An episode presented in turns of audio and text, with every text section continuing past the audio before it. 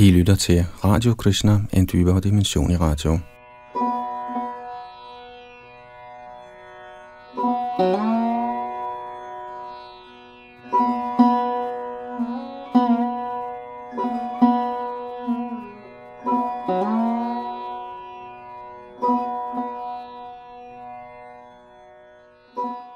Vi skal videre i vores gennemgang af Srimad Bhagavatam, og vi er i gang med 11. bog, og øh, det er kapitel 4, vi er nået at starte på sidste gang, og inkluderer tekst nummer 6, hvor vi er med i en samtale mellem kong Nimi, en gammel konge fra forgangen tid, der mødte de store vismænd, Navajogendraerne, der er sønner af inkarnationen Rishabdev, der blev beskrevet i femte bog i Bhagavatam. Her er det Drumila, der taler, og han øh, startede sidste gang på en øh, beskrivelse af en historie involverende Nada Narayan Rishi, den berømte vismand og inkarnation af den højeste herre Narayan. Vi kan lige gentage selve tekst 6, før vi går videre med tekst 7. Bag mikrofon og teknik sidder Yadunandan Das. Nada Narayan Rishi, der er fuldkommen fredfyldt, og den forreste af vismænd, blev født som søn af Dharma, og hans hustru Murti, datter af Daksha. Naranarayan Rishi underviste i herrens indgivende tjeneste, ved hvilken materielt arbejde ophører. Og han efterlevede selv denne kundskab til fulde. Han lever ind i dag, og hans lotusfødder bliver tjent af de største af helgener.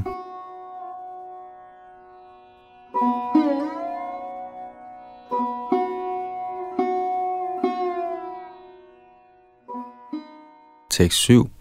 Kong Indra blev bange og tænkte, at Naranarayan Rishi ville blive enormt kraftfuld gennem sin strenge båd og bemægtige sig Indras himmelske rige. Således sendte Indra, der ikke kendte herlighederne ved herrens inkarnation, Amor og hans følge til herrens residens i Badarikashram.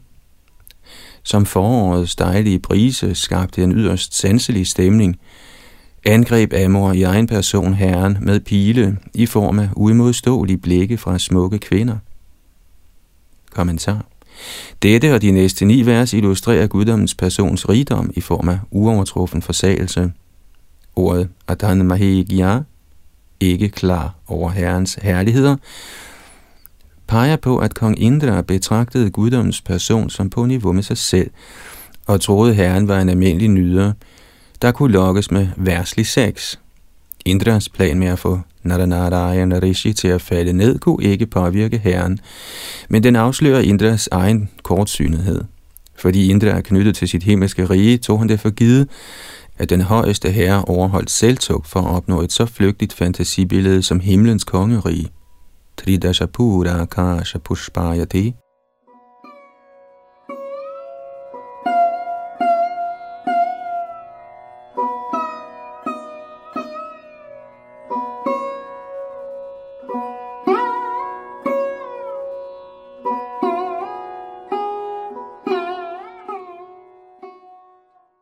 tekst 8.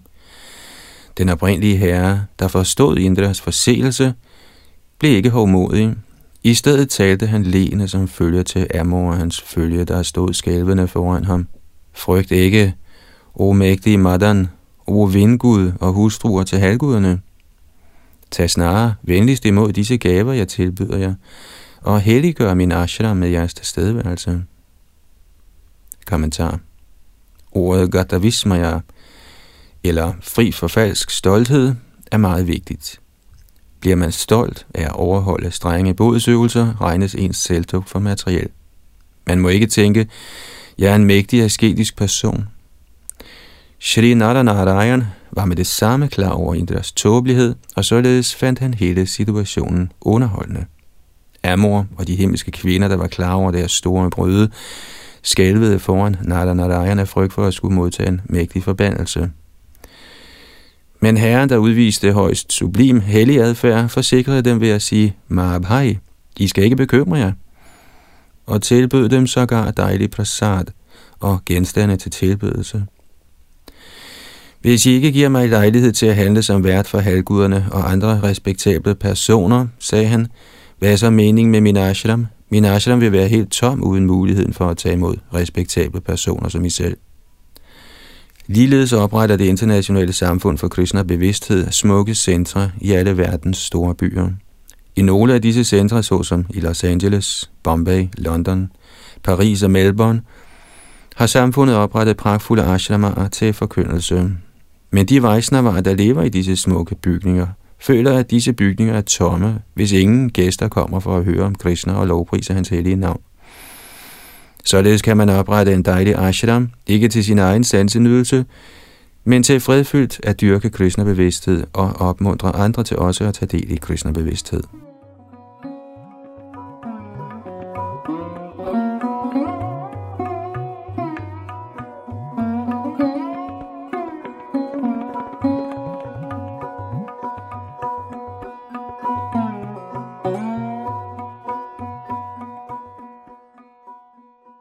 Tekst 9. Kære kong Nimi, da Naranarayan Rishi talte og således fordrev halvgudernes frygt, bøjede de deres hoveder i skam og sagde følgende til herren for at påkalde hans medlidenhed. Vor kære herre, du er altid transcendentalt uden for illusionens rækkevidde, og derfor er du til evig tid uforanderlig. Din ubegrundede medlidenhed med os, trods vores store forbrydelse, er slet ikke sjælen i dig, siden utallige store vismænd, der er tilfreds i selvet og fri for vrede og falsk hovmod, bøjer sig ydmygt ned for dine lotusfødder. Kommentar. Halvguderne sagde, Kære herre, skønt de jævne levende væsener, såsom halvguderne og almindelige mennesker, altid forstyrres af materiel stolthed og vrede, er du altid transcendental. Således er det ikke overraskende, at vi begrænsede halvguder ikke kunne påskynde dine herligheder.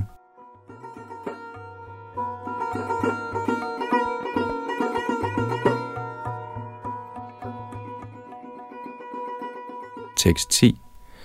Halvguderne kan sætte mange hindringer i vejen for dem, der tilbyder dig for at hæve sig over halvgudernes midlertidige boliger og nå din højeste bolig. De, som tilbyder halvguderne deres fastsatte andele i offerritualer, møder ingen sådanne hindringer. Men fordi du er den direkte beskytter af din hengivne, kan han træde hen over en hvilken som helst forhindring, halvguderne måtte sætte i vejen for ham. Kommentar i anerkendelse af deres forbrydelse ved lotusfødderne af guddommens person, Naranarayan Rishi, gør halvguderne, anført af Karmadev eller Amor, her opmærksom på halvgudernes ubetydelige stilling i forhold til den højeste herre.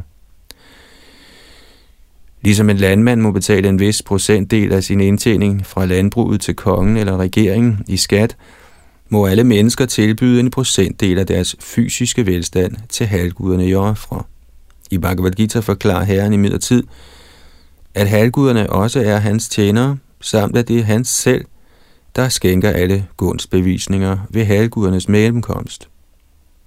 Majaiva vihitaren hitaren, skønt en Vaishnav eller hengiven af Herren ikke har nødig at tilbyde halvguderne, kan halvguderne i deres stolthed over deres fornemme materielle stilling under tiden harmes over Vaishnavans hengivelse udelukkende mod Herren, og således forsøger at få den hengivne til at afvige, som beskrevet i dette vers.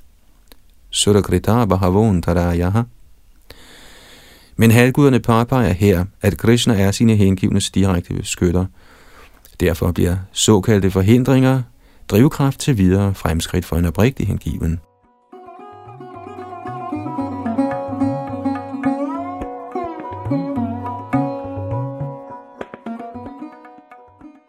Halvguderne udtaler her, vi troede, kære herre, vi kunne forstyrre din bevidsthed med vores fjollede numre, men ved din barmhjertighed skænker ind ikke dine hengivne os nogen større opmærksomhed, så hvorfor skulle du tage vores tåbelige opførsel alvorligt?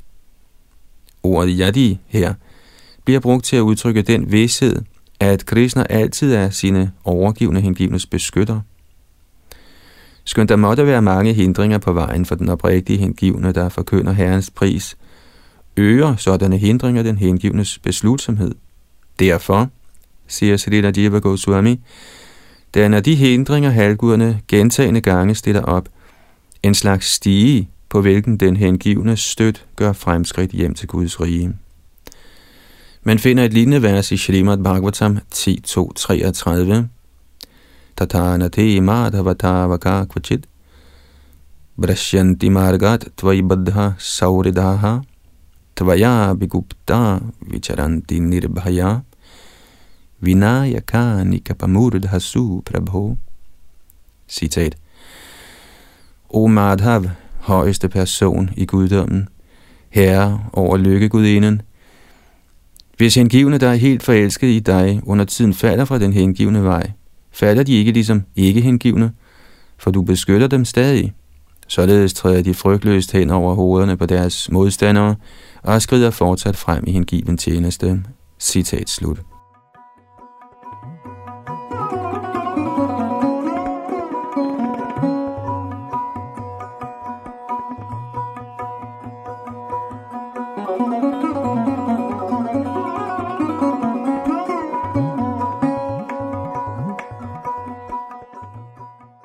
Tekst 11 Nogle mennesker overholder streng boet for at overvinde vores indflydelse.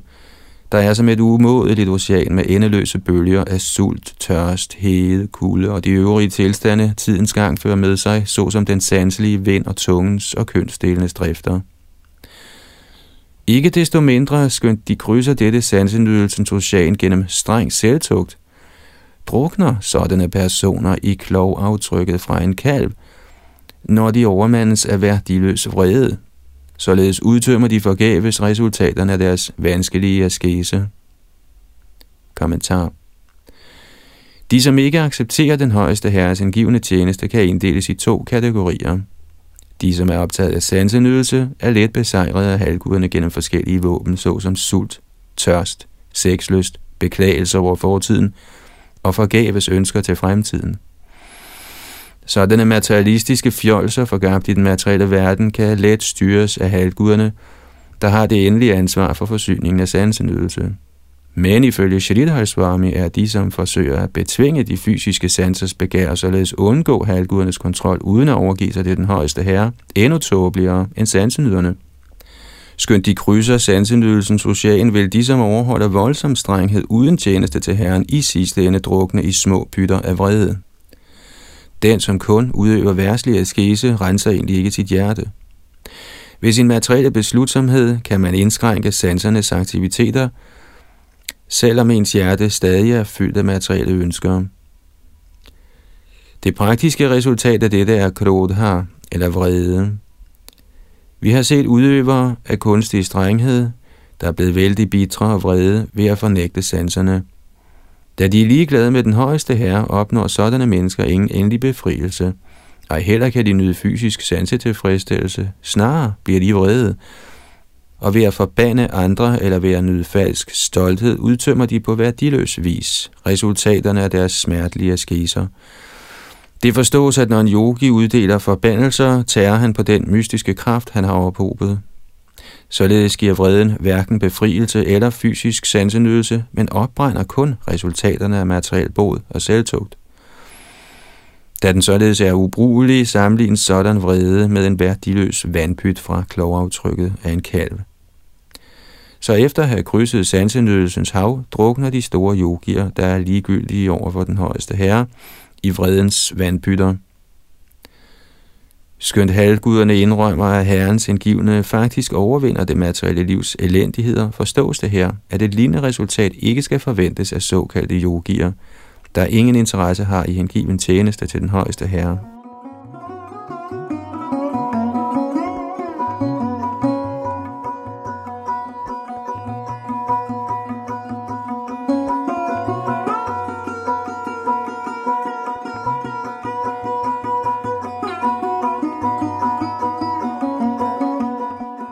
Tekst 12.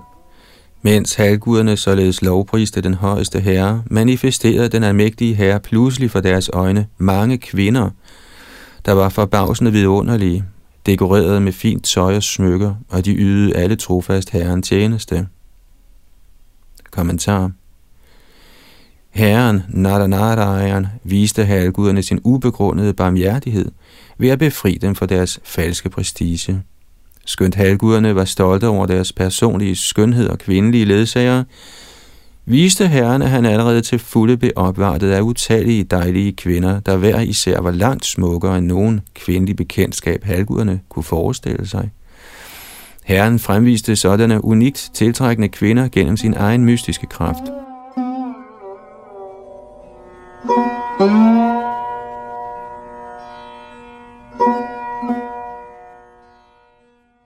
Tekst 13 og 14 Da halvgudernes tilhængere stirrede på den fascinerende mystiske skønhed hos kvinderne, Naranarayan Rishi havde skabt, og mærkede duften fra deres læmer, blev sindene på disse tilhængere forvirret. Ja, ved synet af skønheden og fortræffeligheden hos sådanne kvinder, blev overdådigheden ved halvgudernes repræsentanter alvorligt reduceret. Herrenes højeste herre smilede da svagt og fortalte himlens repræsentanter, der bøjede sig for ham. Vælg venligst en af disse kvinder, den I finder mest egnet til jer. Hun vil blive de himmelske planeters ornament. Kommentar Nadanarayan Rishi lå næsten ved synet af halvgudernes nederlag, men som den i højeste grad alvors fulde, lå han ikke egentlig. Skønt halvguderne kunne have tænkt, vi er kun elendige fjolser i sammenligning med disse kvinder, bad herren dem vælge en af kvinderne, den som de anså for jævnbyrdig med dem selv i karakter. Den skønhed, de således udvalgte, ville blive himlens ornament.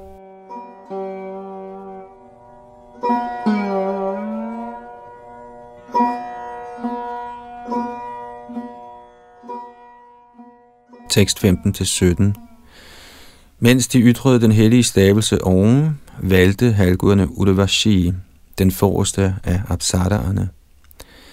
De placerede hende foran sig ud af respekt og vendte tilbage til de himmelske planeter. Halvgudernes tjenere nåede frem til Indras forsamling, og således, mens de tre himles samtlige indbyggere lyttede, fortalte de Indra om Narayans uovertrufne magt. Da Indra hørte om Narayan Rishi og blev klar over sin fornærmelse, blev han både bange og overrasket. Guddommens ufejlbarlige højeste person, Vishnu, er nedstedet til denne verden gennem sine forskellige delvise inkarnationer, såsom herren Hans, Svanen, Dattatreya, de fire Kumaraer og vor egen far, den mægtige Rishabdev. Gennem sådanne inkarnationer giver Herren undervisning i videnskaben om selverkendelse til gavn for hele universet. I sin åbenbaring som Hayagriv dræbte han dæmonen Madhu og bragte således vedderne tilbage fra den helvedesagtige planet Padalaloka.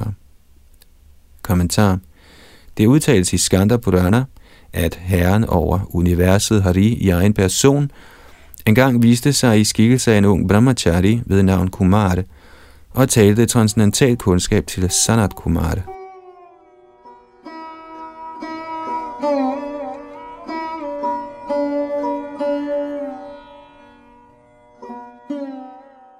Tekst 18-21 I skikkelse af en fisk gav herren beskyttelse til Satyavrat Manu til lige med jorden og hendes værdifulde urter.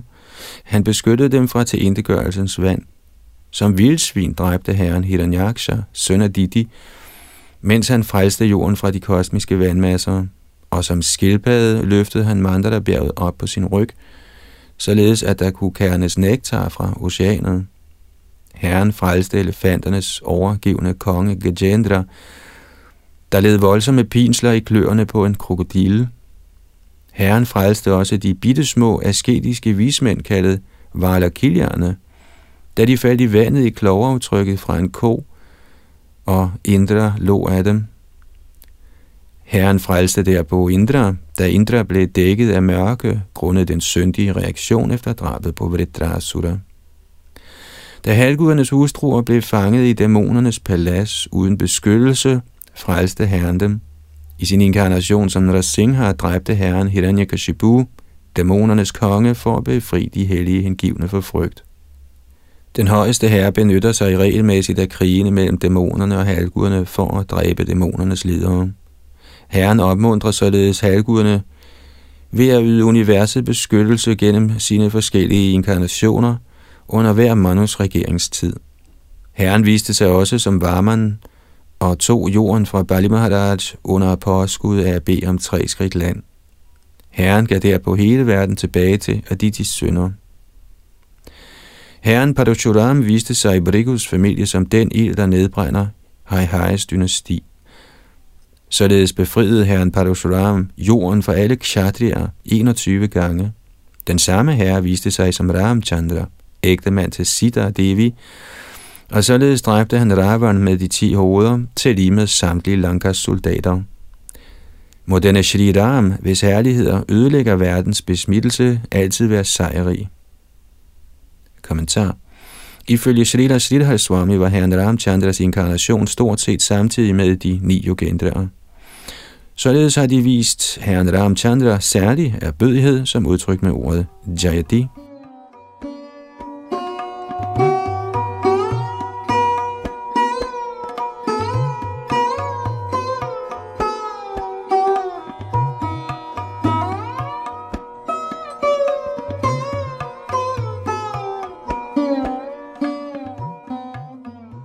Tekst 22 for at lette jordens byrde vil den ufødte herre lade sig føde i Yadu-dynastiet og udføre dåd, der er umulige selv for halvguderne. Ved at fremlægge spekulativ filosofi ved herren i skikkelse af Buddha, vildlede de uegnede udøvere af vediske ofre. Og som Kalki vil herren dræbe alle lave mænd, der fremstiller sig som herskere ved slutningen af Kallis tidsalder. Kommentar det forstås, at beskrivelsen af herrens tilsynekomst i Yadu-dynastiet henviser til både Krishna og Balaram, der sammen fjernede de dæmoniske herskere, der tyngede jorden. Srila Jiv Goswami har påpeget, at beskrivelsen af inkarnationerne til behandling af Shudran, eller mennesker af lav klasse, henviser til Buddha og Kalki. De, som misbruger vediske ofre til grov sansenydelse, såsom syndige drab på dyr, befinder sig så afgjort i Shudra-kategorien, ligesom også Kali såkaldte politiske ledere, der begår mange uhyrlige grusomheder i navn af statens administration.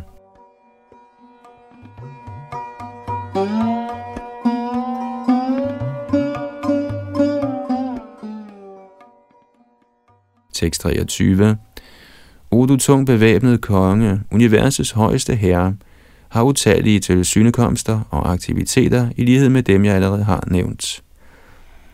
I virkeligheden er den højeste herres herligheder uendelige.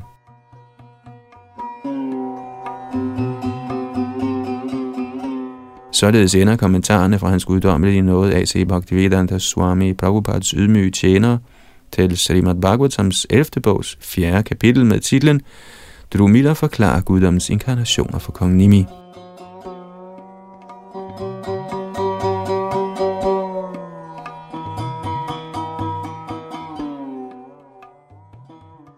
Srimad Bhagavatam, 11. bog, kapitel 5, Narad afslutter sin undervisning til Vasudev. Tekst 1 Kong Nimi spurgte videre, kære Yogendra, I er alle fuldstændig kyndige i selvets videnskab. Forklar mig derfor venligst bestemmelsesstedet for de mennesker, der for største delen ikke tilbeder guddommens højeste person, har de, som er ude af stand til at slukke deres materielle begær, og som ikke har kontrol over deres sanser. Kommentar I 11. bogs 5. kapitel beskriver Chamas Rishi den uheldsvangre vej, de personer går af, der ikke er venligt stemt mod hengiven tjeneste til Herren Vishnu.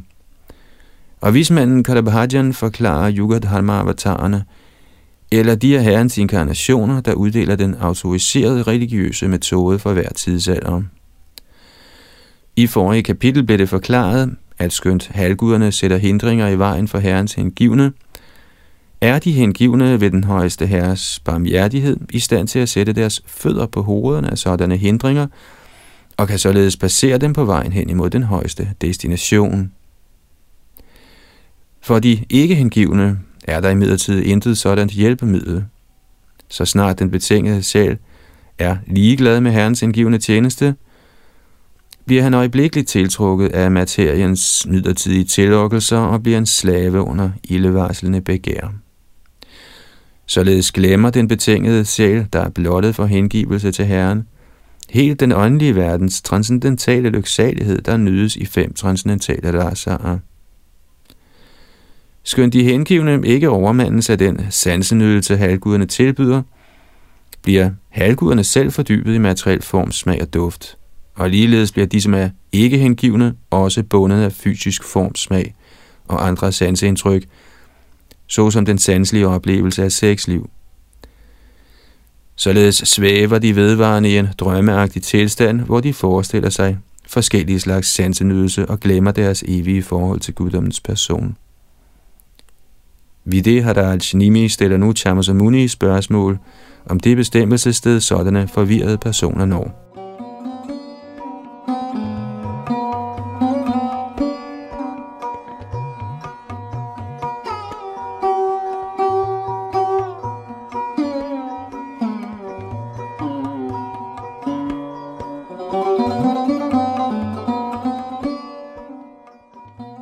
Tekst 2 Shri Chamasa sagde, hver af de fire samfundsordner, anført af braminerne, blev født ved forskellige kombinationer af naturens kvaliteter, fra ansigtet, armene, lårene og fødderne på den højeste herre i hans universelle skikkelse. Således blev også de fire åndelige ordner skabt. Kommentar De, som ikke er spontant tiltrukket af herrens indgivende tjeneste – kan blive gradvist renset ved at leve efter Varnashrams systemets fire samfundsordner og fire åndelige ordner. Ifølge Shridhar Swami bliver brahminerne født fra godhedens kvalitet, kshatrierne fra en blanding af godhed og lidenskab, vajsjerne fra en blanding af lidenskab og uvidenhed, og shudraerne fra uvidenhedens kvalitet.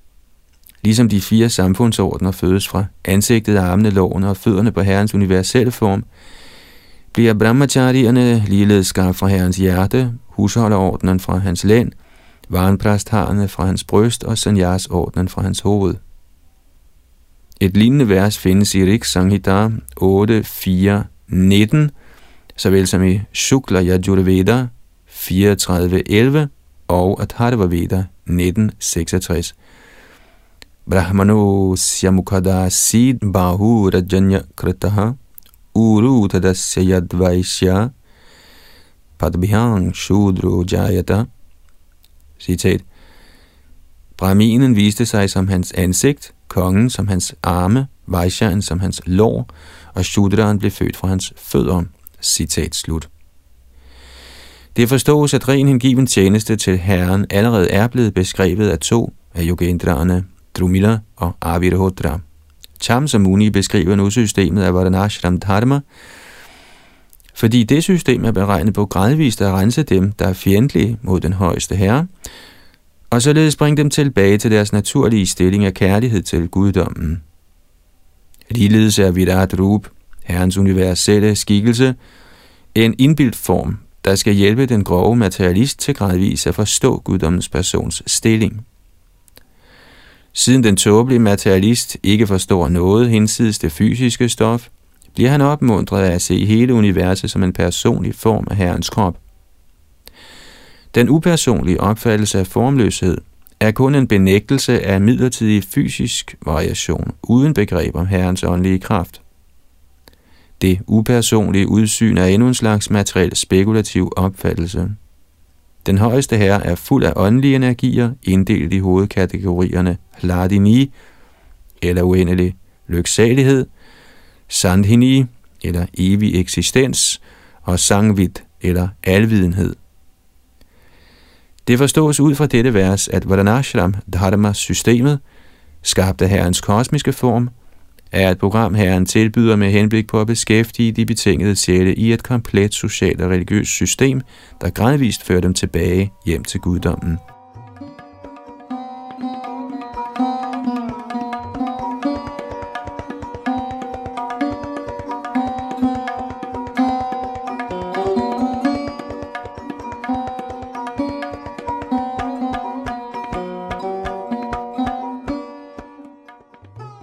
Tekst 3. Hvis nogen af medlemmerne af de fire varnarer og de fire ashramarer forsømmer at tilbede eller er tilsigtet respektløse mod guddommens person, der er kilden til deres egen frembringelse, vil de falde ned fra deres stillinger og indtræde i en helvedesagtig tilstand i livet. Kommentar Ordene Nabajanti i dette vers henviser til dem, der er grundet uvidenhed ikke tilbeder den højeste herre, hvorimod ordet Avajanandi henviser til dem, der faktisk er blevet informeret om Herrens overordnede stilling, men som alligevel er respektløse mod ham. Det er allerede blevet beskrevet, at de fire samfundsmæssige og erhvervsmæssige ordner skabtes fra Herrens lægeme. I virkeligheden er den højeste her altings kilde, som beskrevet i Bhagavad Gita 10.8. Ahang Sarvasya Prabhava. De, som på tåbelig vis undlader at forhøre sig om guddommens persons stilling, såvel som de, der er herren uerbødige, på trods af at have hørt om hans transcendentale position, vil helt sikkert falde ned fra Varanashram Dharma-systemet, som beskrevet med ordene Sthanat Brastaha. Ordene Patanjadha peger på, at den, som afviger fra Varanashram-systemet, ikke har nogen hjælpemidler til at undgå syndige handlinger. Ej heller vil et sådan menneske opnå nogen fordel ved at udføre ofre. Og således vil han gradvist synke ned til de lavere arter under helvedesagtige forhold.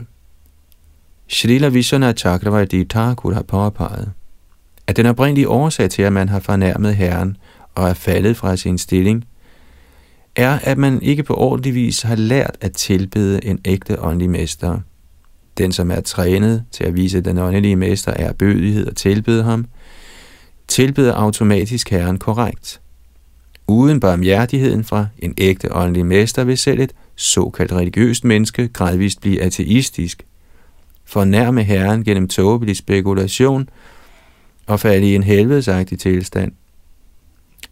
Shrila Bhaktisiddhanta Saraswati Thakur nævner, at den Purush, dette vers omtaler, er herren Garbho Dakshai Vishnu, der lovprises i Purusha Sugta bønderne. Hvis en person er stolt over sin høje sociale stilling og misundeligt tænker, at Herren også er naturens skabelse, og at der intet absolut væsen er, der er alle væseners oprindelse, vil en sådan oplæst nar helt sikkert falde fra Varanasham-systemet og blive ligesom et ureguleret dyr.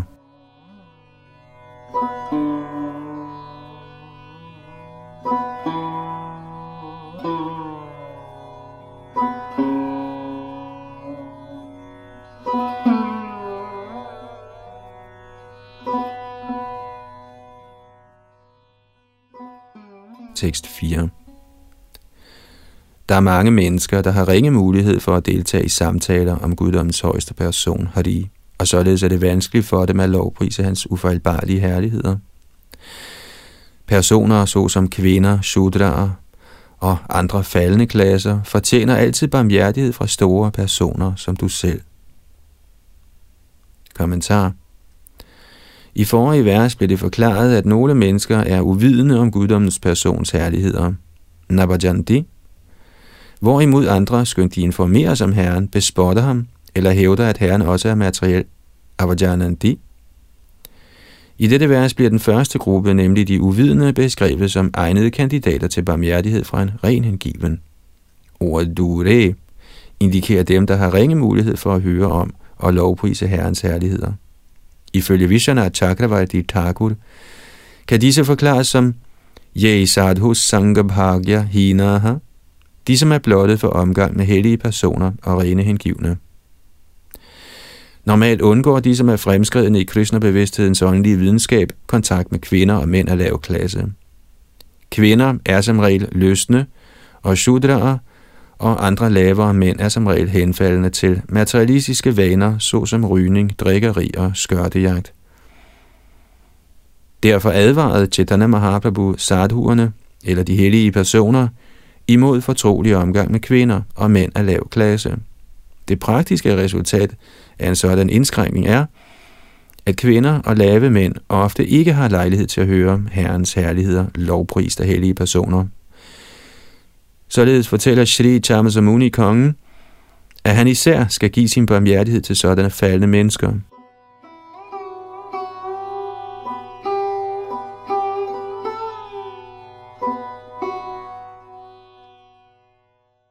Vor åndelige mester, hans guddommelige nåde, Srila Prabhupada, blev alvorligt kritiseret i Indien, fordi han gav alle klasser af mænd og kvinder adgang til Krishna-bevægelsen. Faktisk blev Indiens kastebraminer og andre personer, der kun er optaget af rituelle formaliteter, chokeret over, at Srila Prabhupada gav kvinder og folk fra familier af lavere klasse mulighed for frit at tage del i Vaisnav-kulturen og så gav blive indvidet som ægte braminer. I midlertid kunne Srila Prabhupada forstå, at praktisk talt enhver i denne tidsalder er falden. Han så, at hvis åndeligt liv kun var begrænset til de såkaldt højere klasser, kunne en genuin åndelig bevægelse næppe blive udbredt verden over. Chaitanya Mahaprabhus barmhjertighed er så stor, og Krishnas hellige navn så kraftfuld, at enhver mand, kvinde eller sågar et dyr kan blive renset ved at synge Krishnas navn og spise prasadam, de hellige levninger af Krishnas mad. I Chaitanya Mahaprabhus bevægelse er ingen oprigtig person forment adgang til selverkendelsens højeste fuldendelse, mens upersonlighedsfilosoferne og yogierne som regel er selvisk optaget af deres egen erkendelse og opnåelse af mystisk kraft, har det altid været sædvane blandt vejsnavarerne at være barmhjertige mod alle klasser af levende væsener. Det forstås, at samtalen mellem Navajogendraerne og kong Nimi udspandt sig omkring herren Ramchandras tid for mange hundreder og tusinder af år siden. Men i Bhagavad Gita, der blev talt for kun 5.000 år siden, siger herren Krishna også selv, at enhver person, uanset materiel stilling, kan blive herrens højst elskede hengivne ved helt at overgive sig til Krishnas lotusfødder. Derfor skal Kali Yugas faldende mennesker benytte sig af Vaisnavarnes usædvanlige barmhjertighed og slutte sig til bevægelsen for Krishna-bevidsthed for således at fuldkommen gøre deres liv og vende tilbage hjem til guddommen.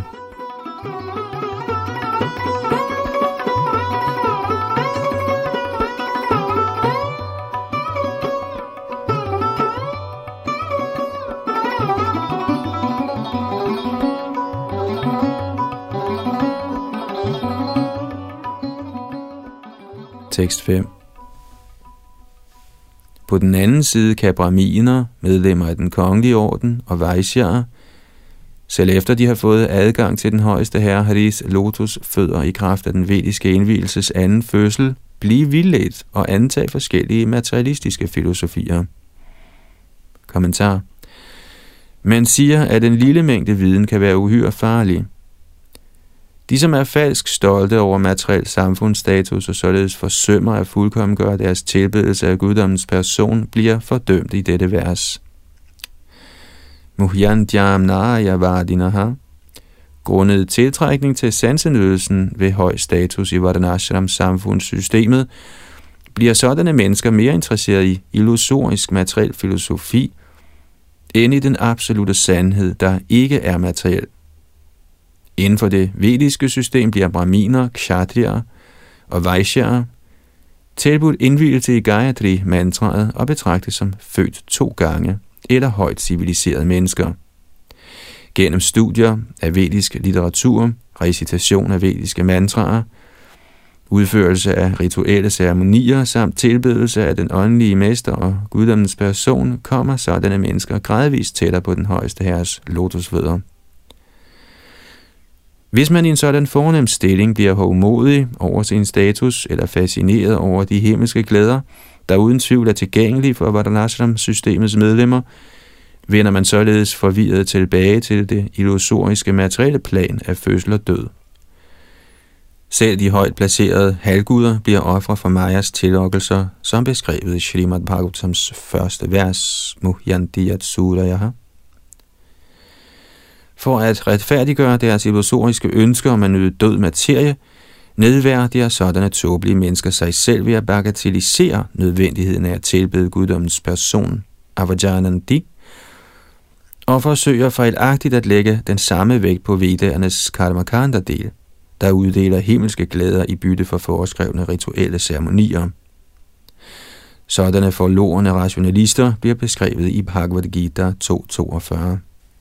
Yamimang pushpitang vachang pravadantya vipaschitaha veda vadarata partha nanya dasiti vadinaha. Citat. Mennesker med ringe viden er vældig knyttet til vedernes blomstersprog, der anbefaler forskellige frugtbærende handlinger til forfremmelse til de himmelske planeter, efterfølgende god fødsel, magt osv. I deres begær efter sanselige glæder og et liv i overdådighed, siger de, at der intet er ud over dette. Citat slut.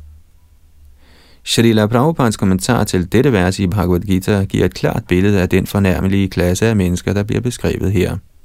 Citat. Folk flest er ikke særlig begavede, og grundet deres uvidenhed er de for størstedelen knyttet til de frugtbærende aktiviteter anbefalet i Vedernes Karmakanda-sektioner.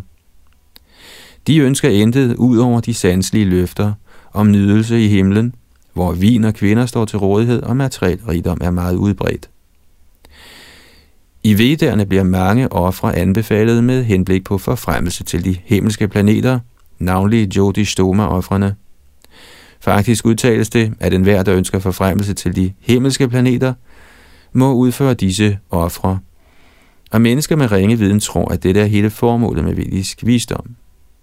Det er meget vanskeligt for sådanne uerfarne personer at være fast forankret i Krishna-bevidsthedens målbevidste handling – som toba er knyttet til giftige træers blomster.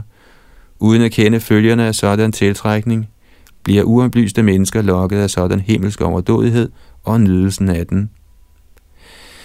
I Vedernes Karmakanda dele udtales det, at de, som overholder den fire måneder lange bod, bliver egnet til at drikke somarasa for at blive udødelige og evigt lykkelige. Selv på denne jord er nogle ganske ivrige efter somadas, sådan at de kan blive stærke og i god stand til sansenydelse.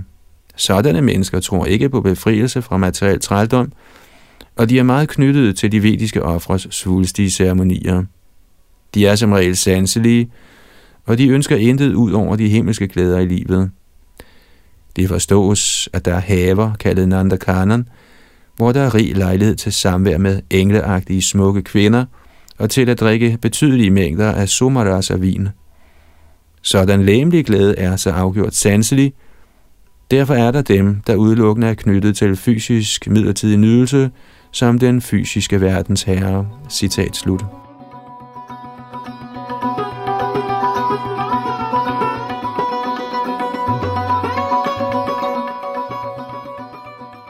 Den vigtige pointe i dette vers er, at sådanne vildledte materialister, der er blevet tiltrukket af vedernes materialistiske dele, Muhyantyamnayavadinaha, ønsker at se stort på det suveræne ejerskab hos guddommens person, der er den højeste nyder, Bhoktarang Yagyatapasam, Bhagavad Gita 5, 29. Og samtidig ønsker de at bevare deres fornemme status som tilhængere af de vediske principper.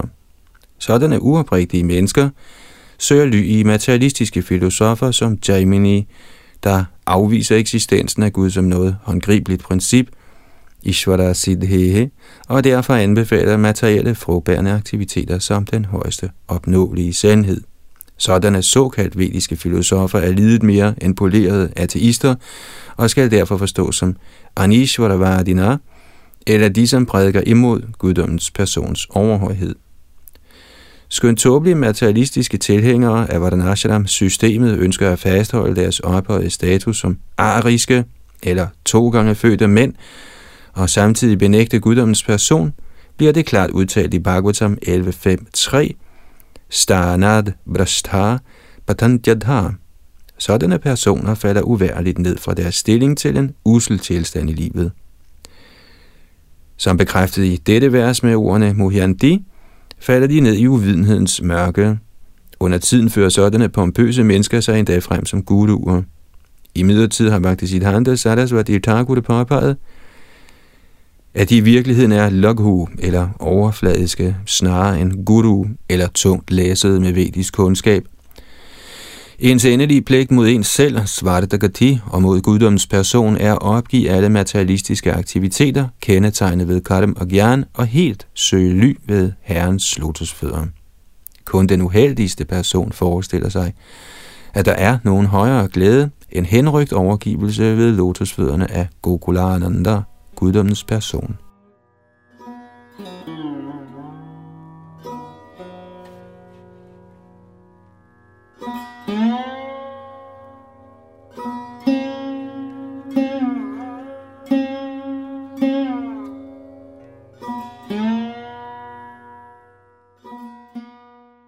Tekst 6 Uvidende om arbejdets kunst fører sådanne hovmodigt stolte tober, fortryllet og oplivet af vedernes søde ord, sig frem som lærte autoriteter og opsender halvguderne smirende bønder. Kommentar Ordene Karmanya Kovidaha henviser til dem, der er uvidende om kunsten at udføre arbejde på en sådan måde, at man undgår fremtidig trældom. Denne kunst bliver beskrevet i Bhagavad Gita. Yajnarthat karmano nyatraloko yam karma bandhanaha. Bhagavad Gita 3, 9. Arbejde må udføres for at tilfredsstille Vishnu, ellers er arbejdet årsag til fremtidig trældom i kredsløbet af gentagen fødsel og død.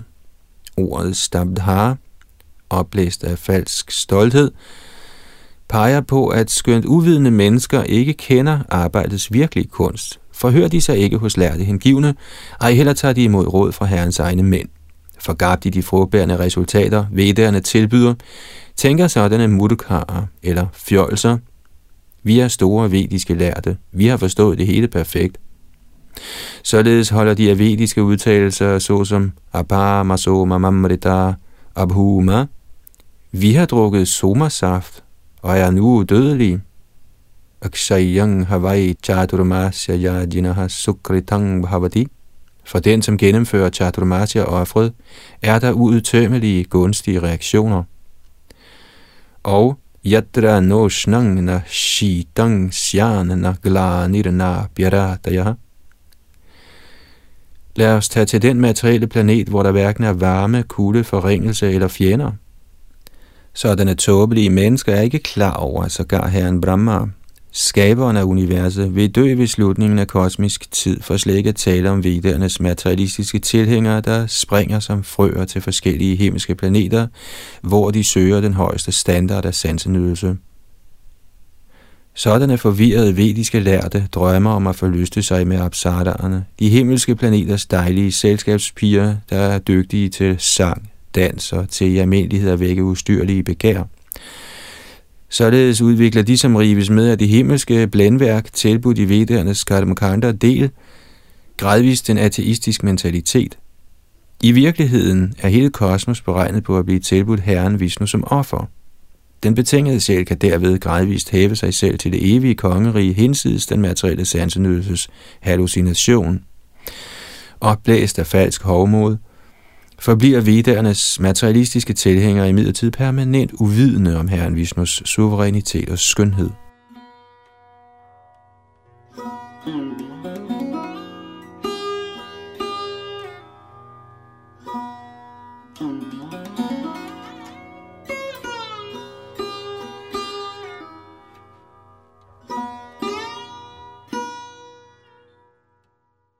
Tekst 7 Grundet virkningen af lidenskabens kvalitet bliver vedernes materialistiske tilhængere underkastet voldsomme begær og er overdrevent løsende. Deres vrede er ligesom en slanges, svigagtige, alt for stolte og syndige i deres adfærd, er de hånlige mod de hengivne, der er herren Achuta meget kære. Kommentar Ghoda Sankalpa henviser til uhyggelige begær, såsom tanken, han er min fjende, lad ham dø.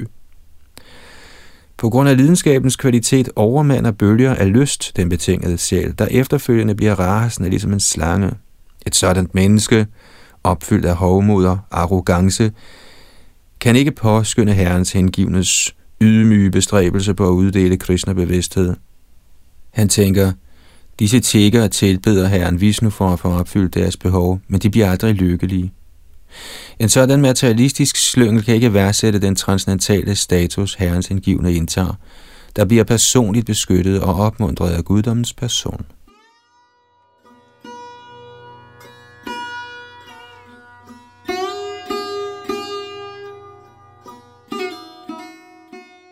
Tekst 8 de materialistiske tilhængere af vediske ritualer forsømmer tilbedelsen af Herren og tilbeder i stedet praktisk talt deres hustruer, og således bliver deres hjem helliget sexliv. Sådanne materialistiske husholdere opmuntrer hinanden til sådan lunefuld adfærd da de opfatter rituelle ofre som påkrævet for læmelig vedligeholdelse, afholder de uautoriserede ceremonier, i hvilke der ikke forekommer nogen uddeling af mad eller godgørenhed til braminerne og andre respektable personer. I stedet slagter de grusomme dyr såsom geder, uden at indse de dunkle følger af deres skærninger. Kommentar Falsk stolthed er helt sikkert ikke komplet uden hengivelse til sex. Således er løsende materialistiske husholdere ikke tiltrukket af at tilbede hellige personer, men tilbeder snarere deres hustruer som kilde til vedvarende nydelse. Disse fordømte personers mentalitet bliver beskrevet af Herren selv i Bhagavad Gita 16.13. Idam adyamaya labdham imang parapsye manodatham idam asidam abime bhavishyati punaradhanam Citat så meget velstand besidder jeg i dag, og jeg vil få mere efter mine planer. Så meget er mit nu, og det vil øges i fremtiden mere og mere. Citat slut. Almindeligvis ser materialistiske familiefædre sig selv som meget religiøse. Ja, ved at tjene penge til vedligeholdelse af en flok slægtning, betragter de sig som frommere end de såkaldt uansvarlige sadhuer, der ikke slider for at opretholde familiemedlemmer. I deres tilbedelse af den fysiske krop udviser de foragt for de ydmyge braminer, der almindeligvis ikke er særlig økonomisk udviklede. De betragter sådanne såkaldte tiggere som uværdige genstande for godgørenhed og afholder i stedet ofre kun for at øge deres families falske stolthed. Madhvacharya har i den forbindelse udtalt Upeksha vajharing tetubhut var ja ja Patantyadha. Skønt de stolt opfører sig som store kunstnere ud i religiøse ceremonier, vil de som forsømmer Herren og hans hengivne så sandelig falde ned. Sådanne tåbelige mennesker velsigner under tiden hinanden ved at sige, må du blive begunstiget med rigdommen af pragtfulde blomsterkranse, sandeltræs, pasta og smukke kvinder.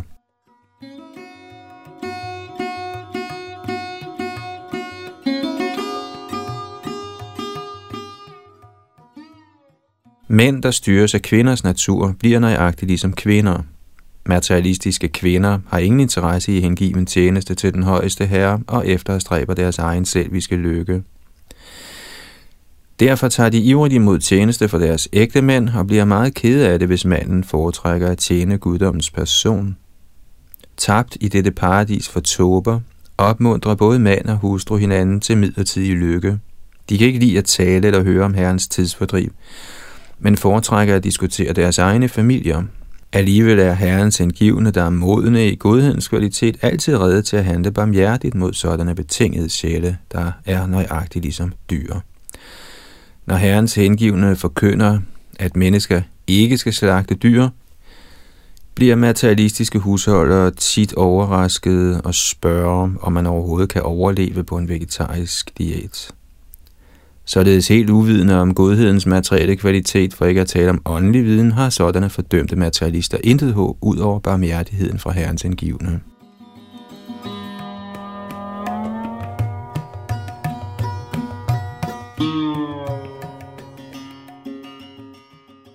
Tekst 9.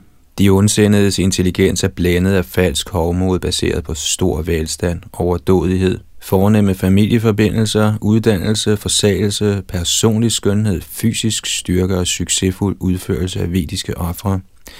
Beruset af falsk hovmod, fornærmer sådanne mennesker guddommens højeste person og hans hengivne.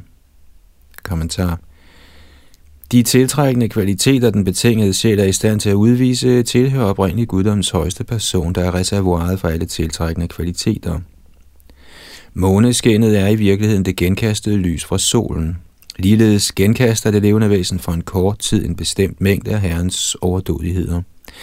Uvidende herom bliver ateistiske personer beruset af sådanne reflekterede rigdomme, og således blinde fornedrer de sig selv mere og mere ved at kritisere herren og hans indgivende.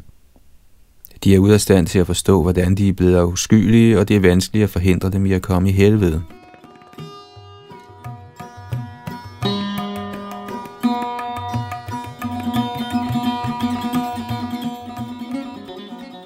Tekst 10. Guddommens person er for evigt til stede i hjertet på et hvert gjort levende væsen. Alligevel forbliver Herren situeret adskilt, ligesom den alt gennemtrængende æder ikke blander sig med nogen fysisk genstand. Således er Herren den i højeste grad tilbedelsesværdige genstand og altings højeste kontrollør. Han bliver udførligt lovprist i den vediske litteratur, men de, som er berøvet intelligens, holder ikke af at høre om ham. De foretrækker at spille tid på diskussioner om deres egne mentale påfund, der uværligt har at gøre med grov sansenydelse, såsom sexliv og indtagelse af kød. Kommentar. I Bhagavad Gita siger Herren Krishna, Vedaishya sarvaira hameva vedyaha, Bhagavad Gita 15.15, 15. Formålet med al vedisk viden er at kende Herren, der er den absolute sandhed. Skønt denne vedernes hensigt bliver klart afsløret både i den vediske litteratur selv og af de selvrealiserede acharyaer, er tåbelige mennesker ud af stand til at begribe denne simple sandhed.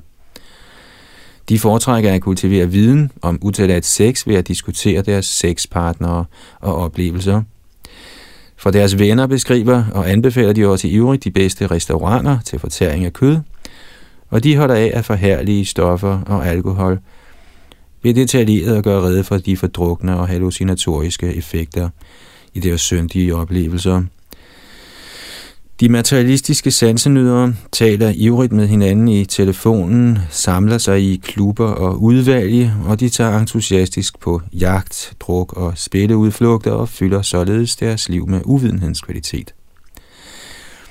De har hverken tid eller lyst til at tale om den absolute sandhed, Krishna. Desværre forsømmer de den højeste herre, som derfor alvorligt straffer sådanne tober for at bringe dem til fornuft. Alt tilhører Herren, og alt skal bruges til Herrens behag. Når det levende væsen sammenføjer sine handlinger med Herrens glæde, erfar han uendelig lykke. Jena satvang shuddhedya smart brahma saukyang tvanandam, Bhagavatam 5, 5, 1. Der er egentlig ingen lykke i materielle anlægner, og Herren straffer nådes den berusede betingede sjæl for at få ham bragt tilbage til sit virkelige liv.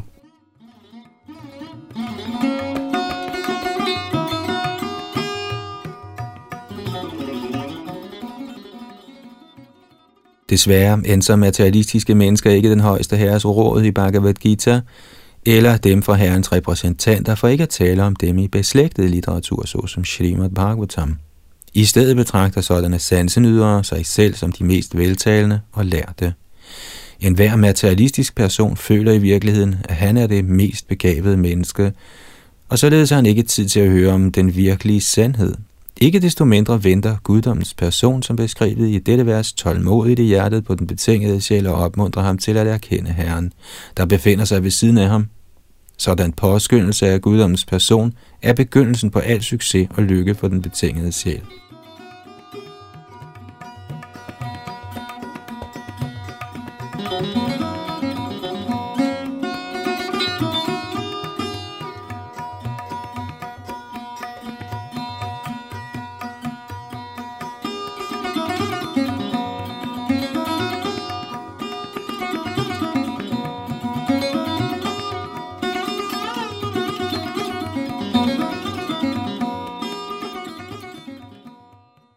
Her holder vi for denne omgang, hvad angår vores oplæsning fra Srimad Bhagavatams nu 11. bog, og her kapitel nummer 5. Næste gang er det tekst 11.